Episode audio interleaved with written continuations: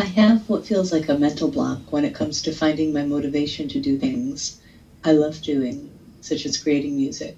I'm not depressed at all, and I don't take drugs. Will meditation help me unblock and find myself again? Thank you. Much love. Hmm. Will meditation motivate you?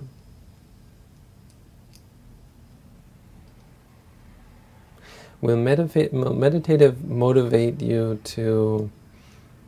No, will, medi- will meditation um, create desire in you? Passion? No, no, meditation won't do this. Unfortunately, for you, or fortunately, but um, unfortunately in the sense that we say unfortunately in these situations, um, it'll do the opposite. Meditation will probably motivate you to give up and to denounce um, th- things like creating music.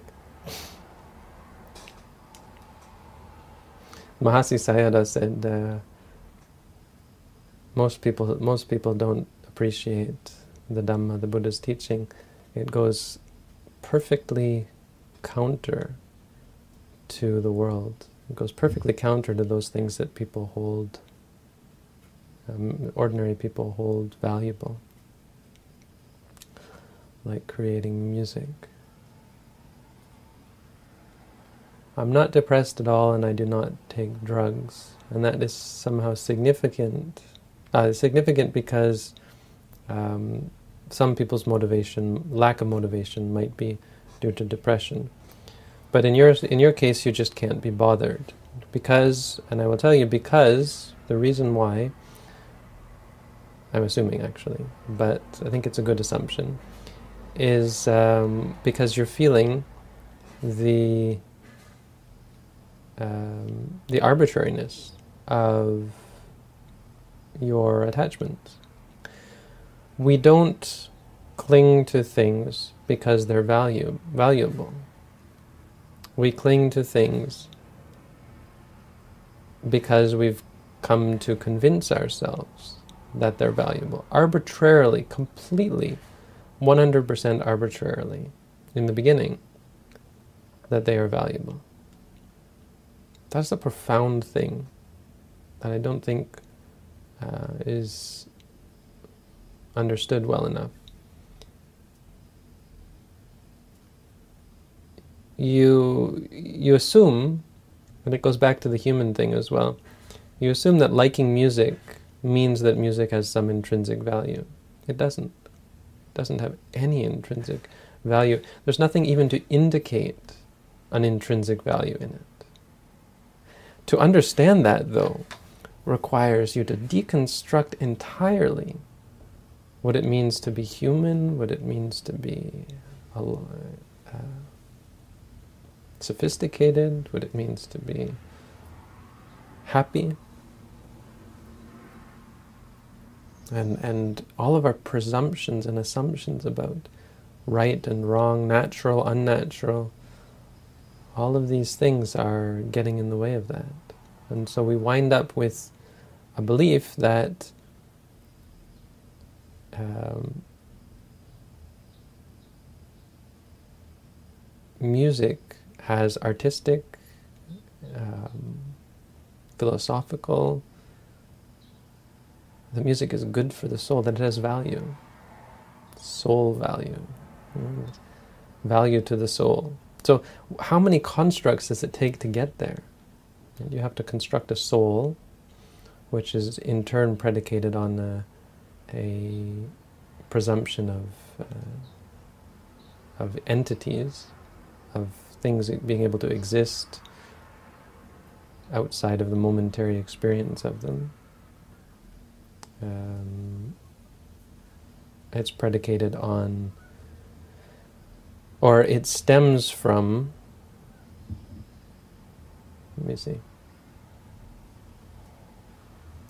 it stems from the belief that pleasure is somehow satisfying.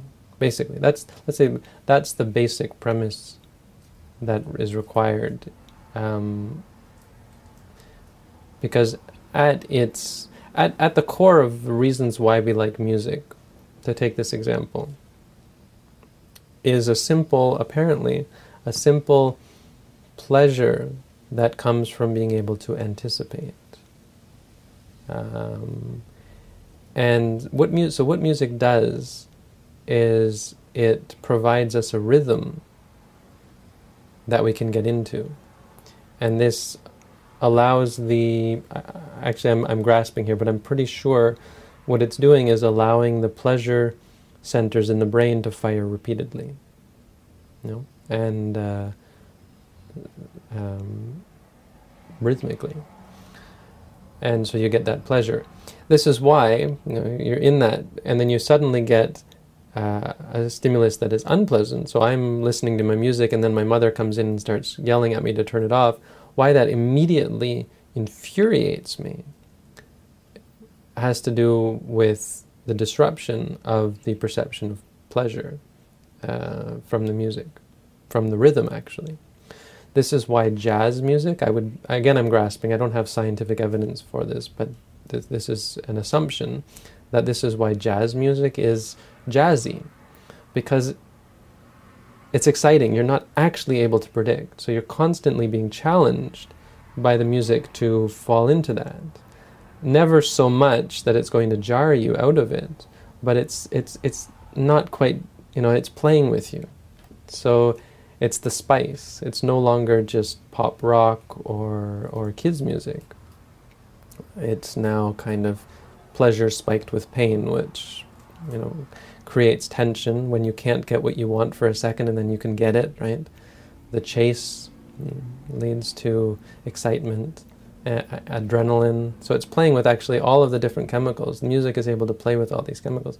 But in the end, that's what it is. Now, this has evolved into assumptions based on uh, concepts which are totally artificial, like art, culture, the soul, um, humanity, and so on and so on, that has turned us into real snobs. And most people are snobbish about their music, especially musicians. So people who create music, I was a musician, we can get very snobbish, and uh, and and so it becomes a, it, it actually takes on a, a an ego uh, of its own. But the point that I'm making is that in the end, it's all artificial. It's meaningless. It's it's nothing. Even that pleasure, the pleasure centers in the brain. Even the fact that those are pleasurable, is something that is an understanding that we've acquired. It's an ignorance. It's based on ignorance. It's a delusion that we've acquired, more or less arbitrarily, um, but systematically, and as a species, we've come to agree on it, for the most part. Bhante, mm-hmm. Chanting, Buddhist chanting, it can be sing-song, not unlike music. No, it shouldn't be. In fact, monks are not allowed to sing-song their chanting. Really? Yeah, though, though nowadays it's, you can see how it's falling apart. It's funny how more and more and more you'll see crazy sing-song chanting, really crazy. Like, it's embarrassing, really, because um, it's like, like when your friends come over and they and they see your father drunk or something. So, sorry, I'm I'll adjust this. Um, when your friends come over and, and catch your see your parents drunk or or, or misbehaving themselves. Like I had a party, oh, I'm not going to go. No, well, we've all had that. Um, that's kind of what it's like, because I deal with Westerners, so whenever Western people come to Thailand or so on and see these, come and see the, the monks, and then they get this, where monks are singing, for example. I don't know what to say. It's like, do you denounce them? Well, you can't denounce your parents. Do you defend them? Well, you can't defend something that's un indefensible. So you're put in an awkward position, which is why I don't like to spend too much time in cultural monasteries. I had no idea. Hmm. So did I did I completely ruin your chance for asking that question? That's good information. Good to know. Yeah, the Buddha said singing is like wail is considered wailing in Buddhism. Dancing is considered insanity. Um, and he he gave he gave when he said that monks aren't allowed to sing. Uh, sing the chant, put a melody to the chants. Uh, he gave reasons for that. He said, if you chant beautifully, you become intoxicated by your voice. The listener becomes intoxicated by your voice. Uh, and there was a third, I think, reason. Or there's at least three reasons. I can't remember them. But he gave specific reasons for it. And I always think about that, even though I can't now remember them all. Um, and, and it's so obvious. I mean, how could you... We're just deluding ourselves into thinking that somehow it's not there. Anytime your chanting is beautiful, what's going to happen? How could you not become intoxicated by it? How could you not become enchanted by it and therefore um, cultivate desire for it, attachment to it? How could it possibly... not. So chanting should be actually quite... Uh, Christian chanting is much better. Because while there is something kind of haunting about it, but, you know, Catholic monks or so on, their chanting is much more inspiring, you know? Now, it's not, some Buddhist chanting is quite inspiring, and uh, I'm just particular about which chanting that is. I like Sri Lankan chanting, ordinary Sri Lankan chanting, not the... There's the funny stuff as well. They've got a real tradition now of funny stuff, the sing-song stuff. Um, but uh, ordinary Sri Lankan chanting I like because it's quite simple. I guess it's my my version of Sri Lankan chanting. I found that a two-tone chant is is best. I tried doing a monotone, and I'm not sure why, but. Uh, That's harder on the voice, probably because of how the vocal cords work. Probably a high tone and a low tone use different parts of the vocal cord, or one of them is tensing it, and so you can't keep it tense that long. I don't know. But if I do two tones, it's it's more comfortable. So I'll do um, Iti piso bhagava arahang samma sambuddho vinja charana sampanno sugato lokavido Anuttaro purisa dhamma sarati satta deva manusanam. So up and down. Um, it sounds almost like I'm singing it um, with the two tones, but I'm doing it for my own benefit. And I think that's appropriate, for example. But I wouldn't go any further than that. Anyway, um, so... That's the first part of your question. Will medit but but the assumption that you have here, will meditation help me unblock? Let's let's go more general and talk about that. Will meditation help us to unblock our the things that are good about us? So it, to that ex to some extent, it will. Um, it will help you to straighten out your mind, and I would bet. I'm going to have to. Retra re retract something I said, because I think in the beginning it would help you become more uh, in tune with your music, uh, potentially, because um, something is blocking, there's blockage, right? And that could be organic, um, that or that could be mental, because it could be physical or it could be a mental block. Um, Meditation will help to sort out those blocks, put you more in tune with your desire for music, your attachment for music, your love for music. It'll put you more in tune with those core, strong uh, emotions and, and desires that you have. That doesn't mean those desires are in any way good or useful. So everything I said is, is still valid, except where I said that it will uh, immediately distance you from them. No, it won't in the beginning. In fact, it'll... Uh, it'll, it may actually increase your desire for music, um, unfortunately.